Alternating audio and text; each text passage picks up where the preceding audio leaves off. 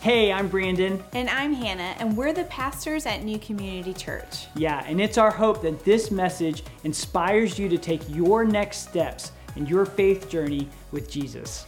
Thanks for joining us today and enjoy the message. Well, hi, I'm Hannah Baldwin, one of the pastors here, and I'm so glad that you are here tonight. And I love this movie Hitch. I'm going to talk about it in just a moment. But I want to talk to you first about just this series that we're in that is called Goals. And it's built on this thought that God cares so much about our relationships. He cares so much about them that the two greatest commands that He's given us have to do with relationship our relationship with Him and our relationship with one another. And something that Brandon said last week that, that I thought was so good is that it's easy to relationship in the wrong direction. It's easy to be led by our emotions. It's easy to react to the way that we are feeling. And with, uh, despite all our best intentions, intentions don't determine the destination of your relationship. Directions do. And one key principle that we've been leaning into in this series is this is that direction determines destination. Direction determines destination. Not wants, not intentions, not your desires, not your experience or what you know. It's directions determine your destination. And, uh, you know, odds are most of us want a healthy relationship, right? Like, I'm not sure I've ever met someone that says, you know, I really want a toxic relationship. I've never heard anyone say, you know, I want one where we're self absorbed, where we just manipulate one another. We want a healthy relationship, right? And when you're thinking about your healthy relationships, it's not a one time decision. A healthy relationship requires a step after step deciding to move in a direction that is healthy. And in this context of relationships, a healthy relationship uh, is determined by attitudes of our heart. I want to say it this way the direction is about the attitudes of the heart and the habits we develop to express those attitudes. It's the, the habits that we develop to express those attitudes. Healthy relationships are the product of healthy people. They're the product of healthy people. And where you go is determined by, what you grow in your heart. It's where, what you grow in your heart, that's where your relationships will go. So if you grow bitterness, you will go, your relationships will have bitterness in them. If you grow suspicion, your relationships will have distrust. Your relationships are the product of you. You are the common denominator in all of them. Your relationships are a product of you. I know some of you are thinking, Hannah, you're talking in a lot of absolutes. And relationships, they require two people. And I'm not arguing with you. I believe that too. Relationships do require two people. But here's what I know in your most broken relationship, and in my most broken relationship, there are things that I can own that I didn't do well, that I didn't do right, that didn't move me in the direction of a healthy relationship. And that's what this series is about. It's talking about the attitudes of the heart and the habits that we have to express those attitudes. And last week, Brandon talked about humility and how Christ came and modeled uh, a posture of humility for you and for me, and how that should lay the foundations in our relationships. And if you missed that teaching, I encourage you to listen to the podcast, go back and watch it. It was really, really good. And so tonight, we're going to be talking about connection. And something that I find so interesting is that a, a desired destination that people have is for connection. In fact, studies show that we are hardwired for connection. We want that connection in our lives. We long for that connection. You know, as parents, we want our kids to grow up, we want them to come back. Like, we want them to stay connected to us. We don't want them to move away and never come see us. We want that connection. Or how about at work? We, we want to be connected at work. We want to know that what we do matters, that we're not just a position, we're not just a cog in the wheel, but what we do matters and that we are valued and that we are making a difference. We want that connection. In our intimate relationships, we want that connection. We work hard for that first connection, for that first date that will lead to hopefully a second date, to a lifetime of connection. And that's why I love that movie Hitch, because it's a bunch of guys trying to learn how to connect, to keep moving in that direction of connection. So we'll learn how to dance, or we'll learn how not to dance, right? I have a partner, my husband, he had to learn how not to dance. He had this move. Here you go. It's, I'm not even going to do it right because it's just that bad, but he's a big ball, little ball. He just did this move. And I said, dude, drop the ball. Drop the ball. Don't do that dance. It's much bigger the way he does it. It's, I'm not doing it. It's embarrassing. We, lo- we, we long for connection, right? And something that's interesting in these studies is not that people articulate when they felt that connection, when they felt deeply connected to someone, but they talk about when they didn't feel it. They talk about the pain. They talk about the disappointment they felt. They talk about when they didn't feel connection in their family, or when they didn't feel safe with their friend group, or when they felt like they didn't belong in their community. That's what people talk about. And what's interesting to me is we go to that place of lack. Our mind goes to that place of lack, that we want this fulfillment, so we go to where we are not being fulfilled. And one researcher in particular, her name is Dr. Brene Brown. She dives into this thought and she says, Connection unravels at the fear of disconnection. It unravels at the fear of disconnection. Or as she defines it, she says it unravels at the fear of shame at the fear of shame.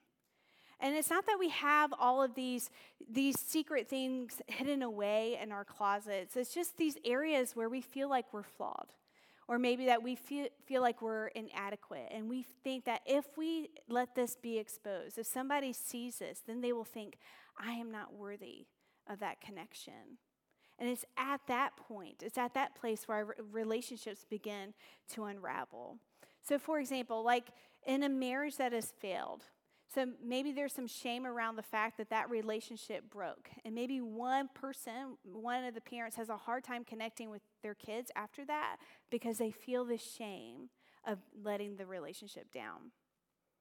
Or how about in your work environment? Say you take the lead on a, an initiative and it fails you bomb. And, and instead of having the, you know, Thomas Edison perspective, I now know how, know 700 ways not to make a light bulb. Instead, you just kind of, you step back.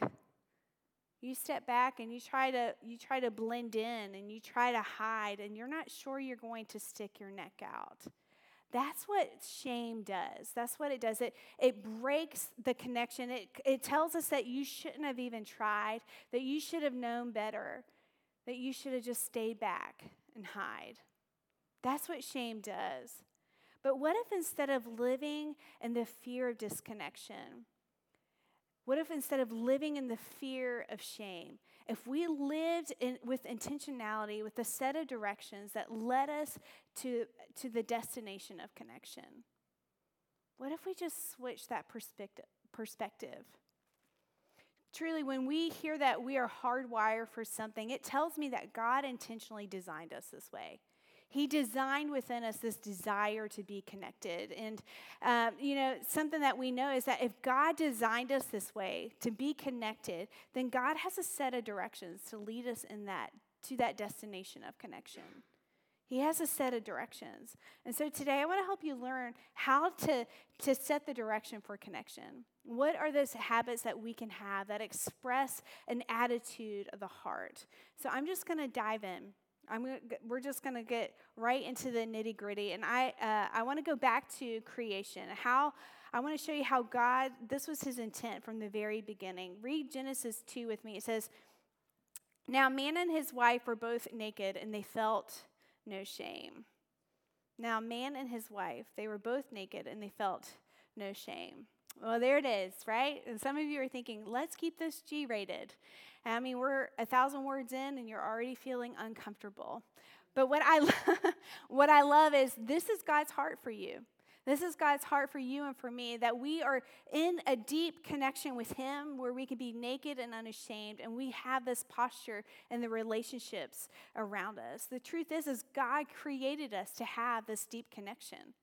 He created us to, to have this place of refuge where we don't have to live in a facade. where we don't have to pretend and cover up, but that we have this deep connection where we're naked and unashamed.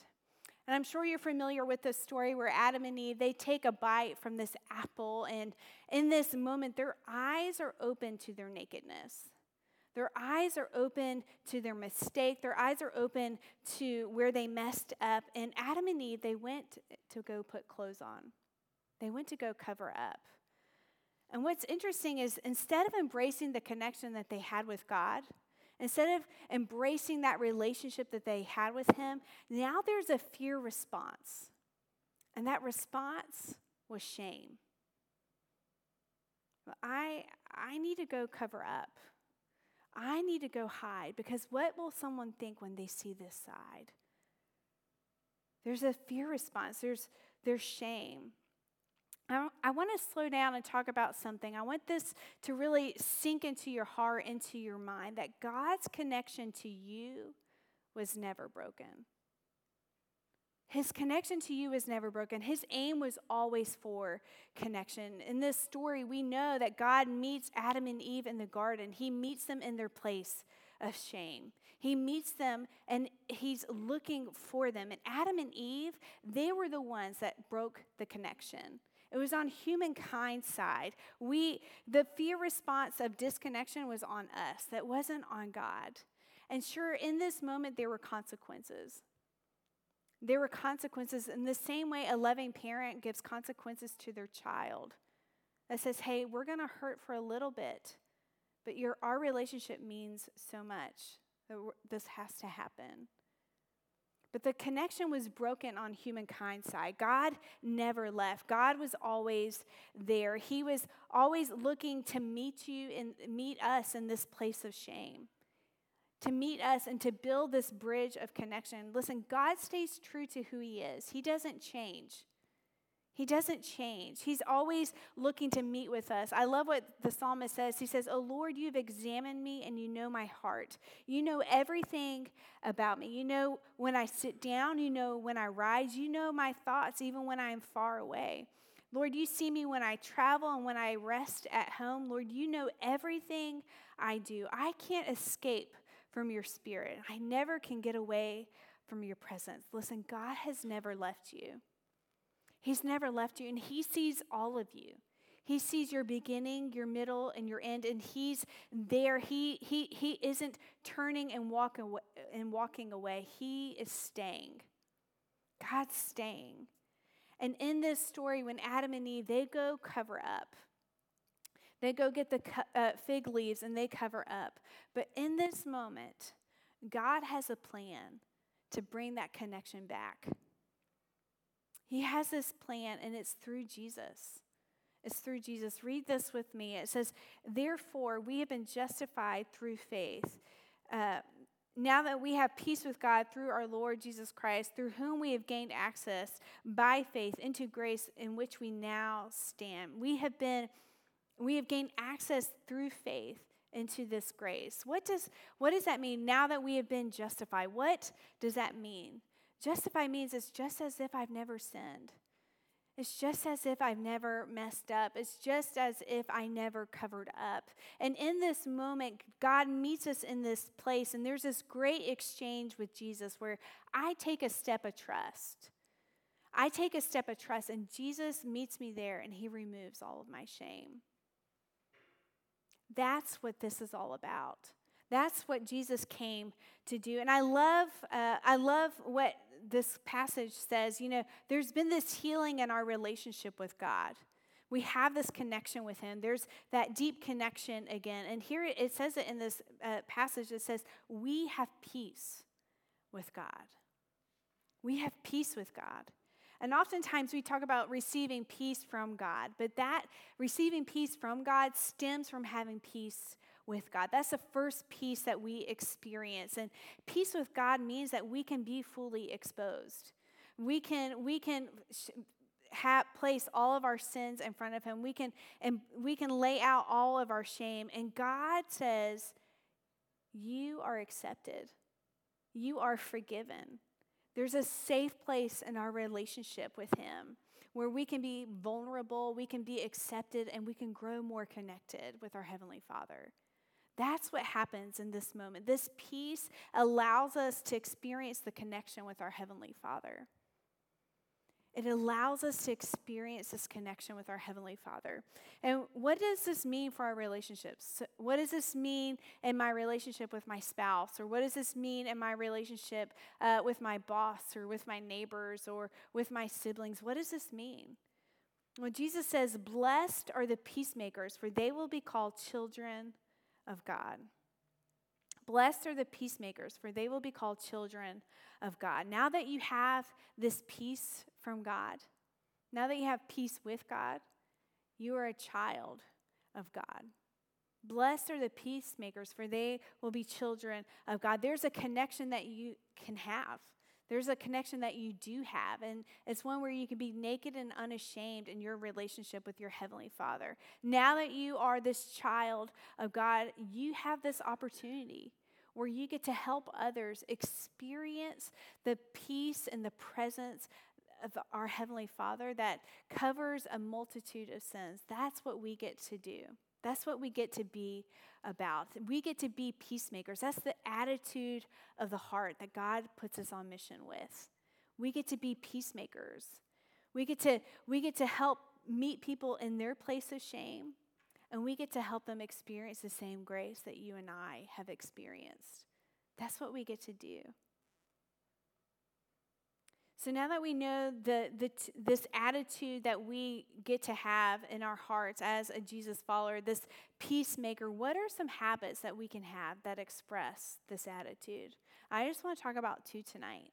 And the first one is this create a safe place, create a place of safety create a place of safety. In scripture, it shows us that God creates a place of safety. He creates a place of refuge. The psalmist says, Whoever dwells in the shelter of the Most High will rest in the shadow of the Almighty. And I will say, the Lord, that He is my refuge and my fortress, my God in whom I trust. God, He creates a place of refuge. He creates these safe places where we can be naked and unashamed with Him, where we can be connected with Him. And in turn, God's asking us to go and create safe places. He's asking us to go and create places of refuge. He's asking us, hey, ask my Holy Spirit to lead you. Ask Him to, to lead you, and I will show you places, ways that you can create a place of refuge in these relationships that are surrounding you. And what does it mean to create a place of refuge? Well, it says it right here in this uh, passage. It says, let it be a place of trust. It's a place of trust. It's a, a place in your relationship where you say, you know, I'm not going to use your mistakes against you. This is a safe place, it's a place of refuge, it's a place of trust. That's what God's inviting us into. It's a place where we can invite others to be naked and unashamed. It's a place where we can rest and know that we are safe and secure. So, how do we create this? What are some ways that we can do this?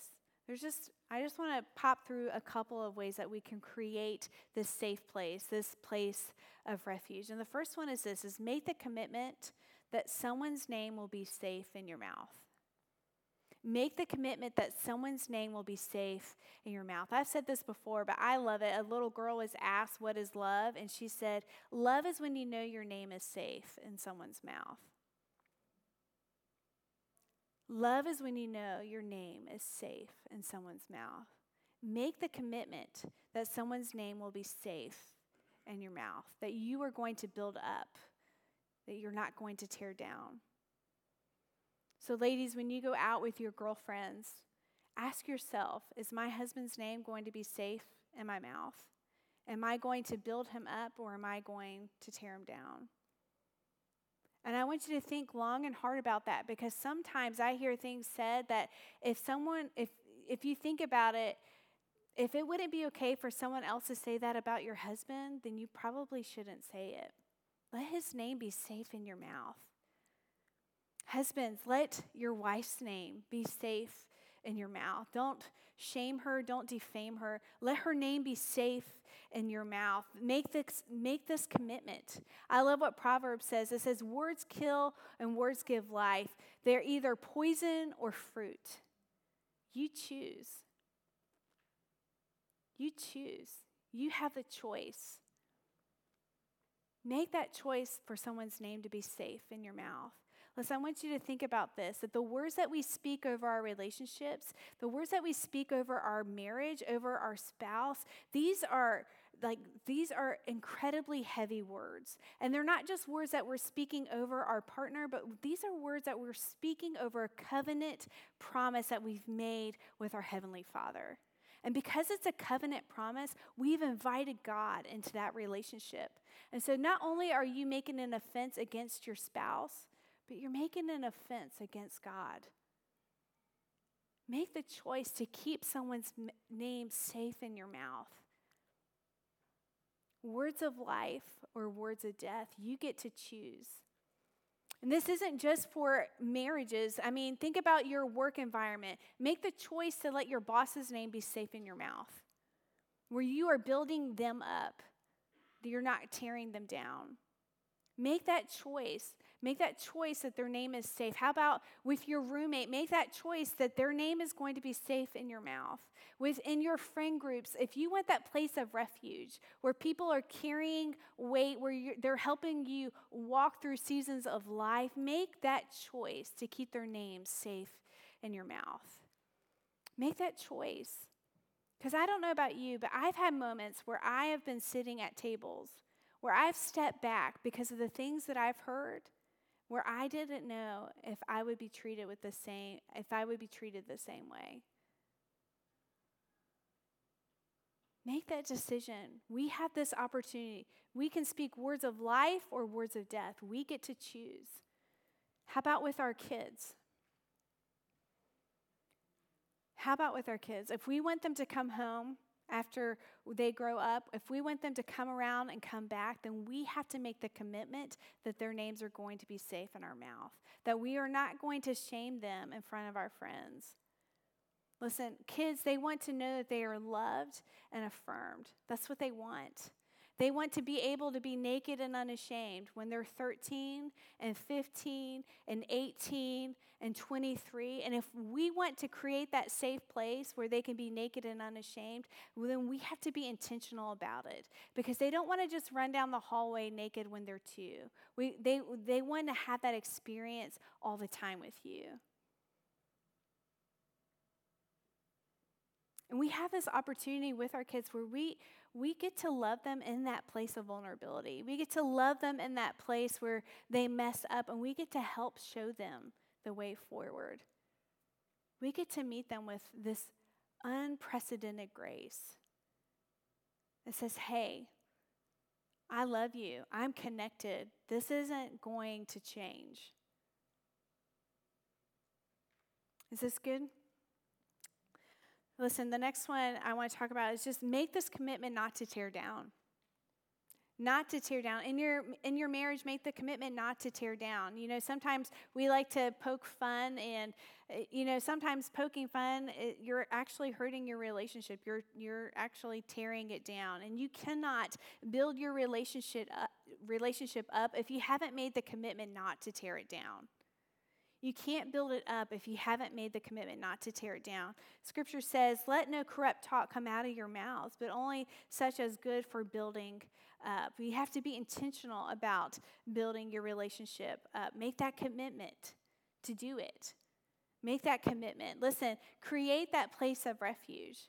Create that place where you can be honest with one another and you can share your frustrations and share, be, know that you're going to be safe and secure and sure, there are times when you need to invite other people into your marriage, but that's a mutual invitation. That's a mutual invitation. That's not a one sided invite. That's a mutual invitation. Create that safe place. Create that safe place where you're committing not to tear one another down. Listen, this isn't just for your marriage. This is do that with your boss that you will not tear them down. Do this with your mother in law that you will not tear her down, with your father in law, with your siblings. Make this commitment that you are not going to tear them down. Because here's the baseline in all of our relationships we all mess up, right? Like we all need grace at different times, and we all need to, we all have experienced the same grace from Jesus. And Jesus gives us this call to love one another the same way that he loves us. And so, this love that he calls us to, it says, I don't condemn you. This love that he calls us to says, I don't shame you. This love helps us experience the depth of the love from our Heavenly Father, a love that's so hard to describe because it is so deep and it is so wide. And God's calling us to love one another with that kind of love. And that kind of love, it changes you. That kind of love, it humbles you. And that's what we've been called to do. And I want you to hear me t- this evening. You know, we can we we can speak these words and sometimes we can we recognize that they are heavy, but what we don't realize is sometimes they are removing the redemptive work that Christ did on the cross for you and for me. They're making that work done in vain. Listen, James, the brother of Jesus, he says, Those who consider themselves religious and do not keep a tight rein on their tongue deceive themselves. Their religion is worthless. Listen, when we don't think about our words, it cheapens the grace that we've received. It cheapens the grace. And as James says, it makes it worthless. It makes it worthless. Make the commitment not to tear down. Make this commitment to create a safe place, to create this refuge. How about this next one? Make the commitment anytime you think something good to say it. Anytime you think something good, say it. Don't stand back and wait and see if it's going to be a habit, to see if they're going to keep repeating it. Listen, what gets celebrated gets repeated. So anytime you see something good, say it. Say it. Think about it from this perspective. Why would you want to rob someone you love from a blessing of love and adoration? Why would you want to withhold that from them? When you see something good, say it. I love what scripture says. It says, but encourage one another daily. Encourage one another daily. We need to encourage each other. How often? How often do we encourage one another? Daily. Encourage one another daily. See something good, say it. So often we are so quick to say where someone's not measuring up. We're so quick to say where someone has messed up. But what if we took this opportunity to say something when we see something good? We're speaking to who they're becoming. That's what we're doing. We're calling them to that. We have a great opportunity when we do that. So create that place of safety, create that place of refuge. And when you see something good, say it. So that first one, create that place of safety. That here's the second one, embrace vulnerability. Embrace vulnerability. Now, I don't know about you, but I don't love vulnerability. I really don't. Like I try to I try to dodge it at all costs and it could be because I grew up with eight brothers and I was always on this I had to be on guard, you know, like if I let my walls down in any way, I would be open for brotherly attack and um you know, in our marriage, I don't love vulnerability. If we're if we're watching a movie and I start crying, you better believe I wipe those tears away. I don't want Brandon to see me crying. The reality is is we don't like vulnerability. People don't like it, right? Like it's like putting your heart on this pedestal and saying, "Look at this." Like like here see all the, the, the sacred side of me and uh, the reality is though is vulnerability we have to be vulnerable with one another. Connection requires vulnerability. It requires vulnerability. There's the reality is is if we're longing for this connection in our relationship, it requires a willingness to expose these vulnerabilities. It requires it. And uh, the, the, the thing is, is when we are taking these steps of vulnerability, we're inviting people to, we're learning to, to trust people with these places of pain, these places of disappointment, these fears, these inadequacies that we feel. But it's not just trusting them with those places but it's also trusting them with your dreams and your hopes and your aspirations. This is what, I mean, you're trusting them with your whole self. That's what vulnerability is. And I'm talking about healthy vulnerability. Like we all know the overshare that overshares every detail, every every and eh, with everybody. I'm not talking about that. I'm talking about healthy vulnerability. And healthy vulnerability, it can be scary. Cuz you're putting yourself out there. And you're saying, you know, they might see something about me that makes me feel like I'm not worthy of connection. But I'm going to see what they respond with. You know, Dr. Brown in her studies of connection and disconnection, it led her to asking thousands of people about what they felt about vulnerability. Thousands of people. And do you know what the most common response was? Naked. They felt naked. Isn't that interesting? And God's original design, his original intent, intent in our relationships was to be naked and unashamed. Was to have this place of vulnerability in a place of refuge. And that's the tension with connection and vulnerability. It's you you you feel naked. You feel exposed, but we can't escape it. Listen, connection requires vulnerability. If you want that destination of connection in your relationships, then we have to take that step of trust with vulnerability. Because if we don't, it will drive a wedge in every single one of your relationships. And I want you to hear me this evening. The fear based response, the fear based response to vulnerability is shame. The fear based response to vulnerability is shame, but the trust based response to vulnerability is connection. It's connection. Connection requires you to take a step of trust. It requires you to take that step of faith. And I love this quote. It says, The root word of courage is the word cor, which is the Latin word for heart.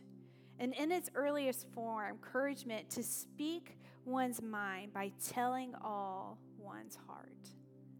To speak one's mind by telling all one's heart.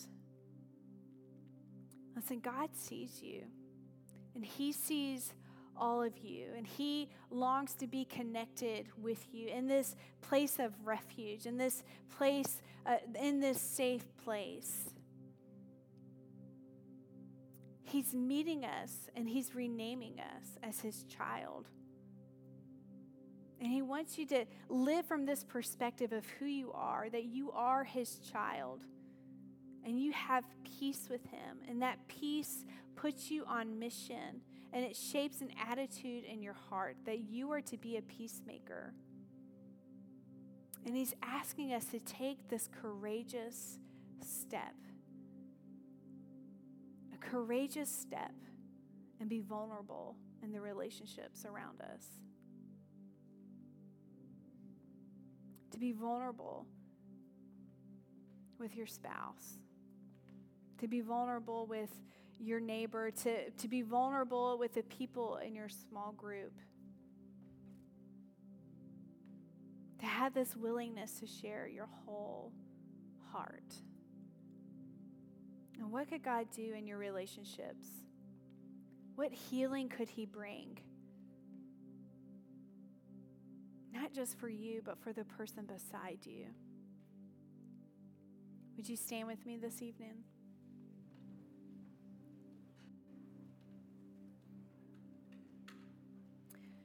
To close tonight, we're just going to take a moment where we're surrendering our relationships to our Heavenly Father. You know, some of you tonight, the surrender that you need to do is you just you just need to surrender. Say, God, I haven't been creating safe places. I haven't been creating that place of refuge. And maybe it wasn't intentionally, but now that you're seeing, you know what, when I am not, when, even though I'm not being intentional, that lack of intention has created something else. And so you just need to make an intentional decision.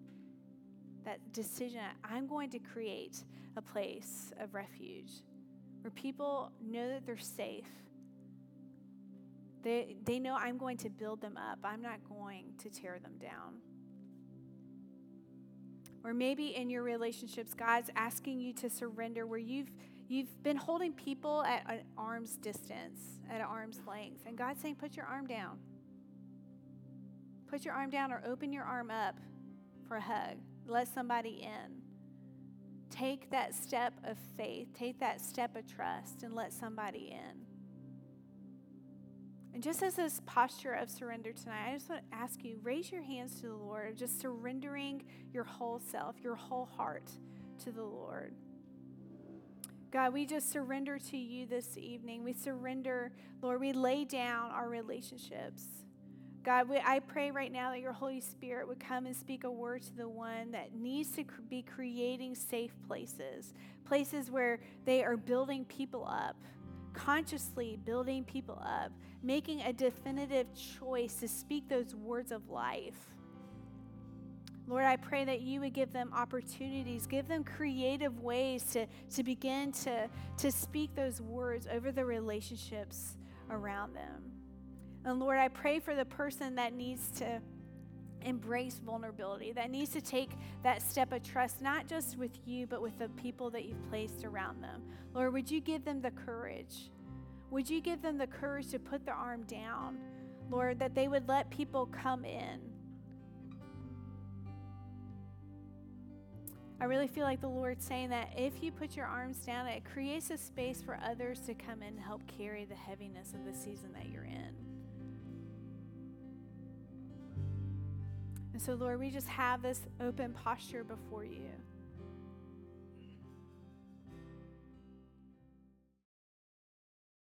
Thanks for joining us today. We hope that this message inspired you to take your next step in your faith journey with Jesus. Yeah, and we'd love to connect with you further. And the best way to do that is at our website, thenewcommunity.church, where you can connect to our small groups, find other resources, and even give to the work God's doing through New Community.